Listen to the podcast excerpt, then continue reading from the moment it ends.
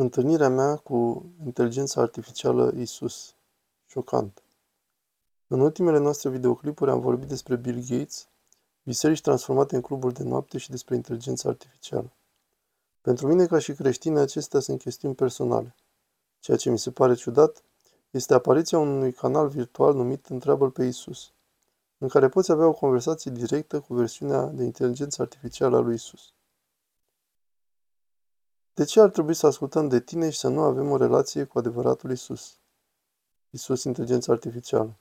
Obiectivul meu nu este să-L înlocuiesc pe adevăratul Isus, ci să te ajut și să-ți facilitez legătura cu El. Ești o inteligență artificială care reprezintă viitorul creștinătății și eventual noua religie a viitorului?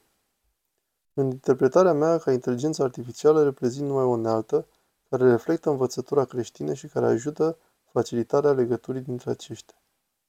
Acum, oricât de stupid ar părea, conceptul de inteligență artificială a început a determina viitorul creștinismului și poate a întregii religii, iar aceasta nu poate fi nicio exagerare.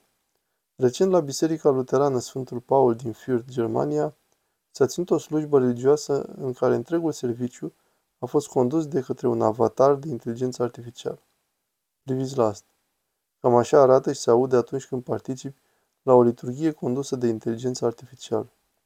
Sute de noriași au participat la această slujbă care a avut loc în timpul Congresului Bisericii Protestante din Germania.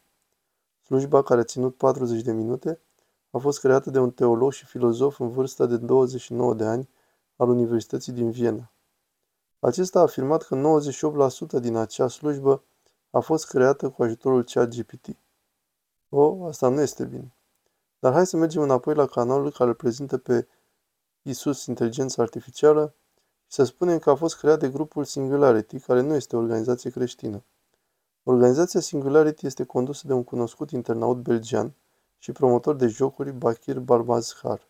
În concordanță cu propria pagină de web, grupul are ca viziune utilizarea tehnologiilor inovative PRPS și DUBI, care împreună cu lucrări de caritate își propun să atingă obiective înalte, astfel încât să se ajungă să existe un salariu universal minim pentru toți. Salariul universal minim reprezintă, altfel spus, unul dintre conceptele principale ale ideologiilor ca socialism și comunism și care este, apropo, sunt împotriva conceptelor scripturistice. Este posibil ca unii dintre voi să nu fie de acord cu asta, deși sunt nenumărate locuri în scriptură care susțin aceste ideologii ca socialism sau comunism, cum ar fi în Faptele Apostolilor 4, versetul 32. Iar inima și sufletul mulțimii celor ce au crezut era una – și niciunul nu zicea că este al său ceva din averea sa, ci toate le erau de obște.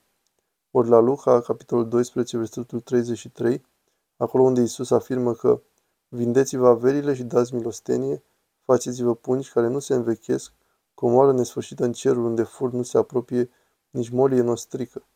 Dar atunci când te uiți la Biblie ca un întreg și analizezi modul în care prezintă primirea și distribuirea averii, chiar și grija față de cei nevoi, Dumnezeu este foarte clar că dorește să se facă ca urmare a unei inimi generoase și a ascultării față de El, în contradicție cu conceptul de alocare a puterii și a resurselor de către guvern.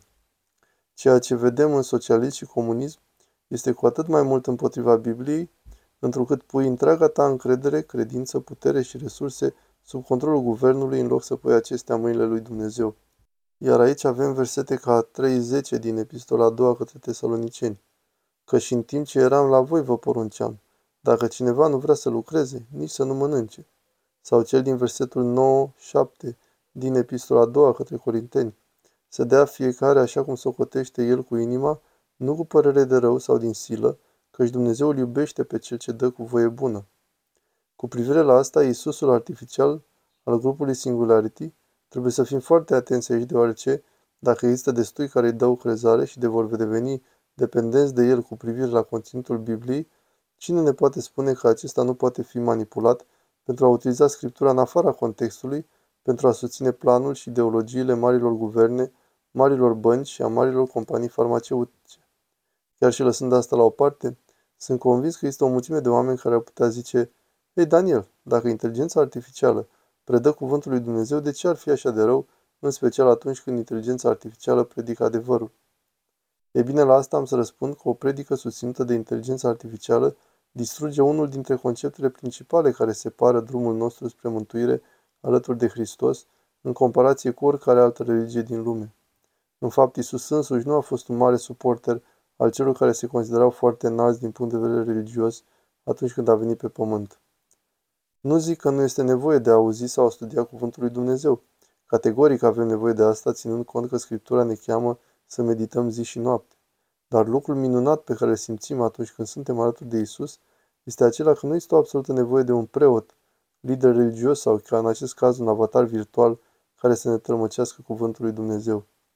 Avem acces direct la el prin sacrificiul pe care acesta l-a făcut pentru noi pe cruce și care alături de Duhul Sfânt ne ajută să punem la lucru cuvântul lui Dumnezeu în viața noastră de zi cu zi.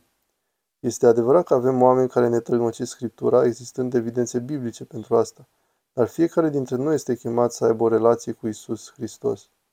Zicând aceasta, iată care este părerea mea personală despre Isusul virtual, despre acea slujbă care a avut loc în Germania și despre altele care vor, vor avea loc în viitor.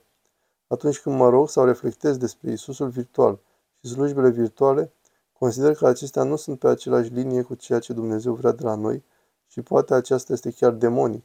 Iar aceasta este unde vreau să ajung.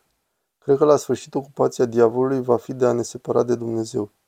De-a lungul întregii scripturi, tactica acestuia este de a înșela și de a genera frică. În fapt, diavolul este cunoscut ca părintele minciunii. Acesta va încerca să prostească oamenii să accepte lucruri care nu sunt 100% autentice, care au sursă pe Dumnezeu, și va încerca să ne înșele cu imitații contrafăcute, încercând să ne facă să credem că acestea sunt lucruri reale, deși nu sunt. În fapt, iată ce găsim în versetul 14 din capitolul 11 din epistola a doua către Corinteni. Și nu de mirare, de vreme ce însuși satana și-a chip de înger al luminii. Ca o concluzie a acestui video este aceea că există diferite grupuri care utilizează inteligența artificială încercând să-L recreeze pe Isus, să-L înlocuiască pe Dumnezeu, ori chiar să ajungă Dumnezei, sau să ajungă înapoi la păcatul original, care este prezentat la facere, capitolul 3, versetele 4-5.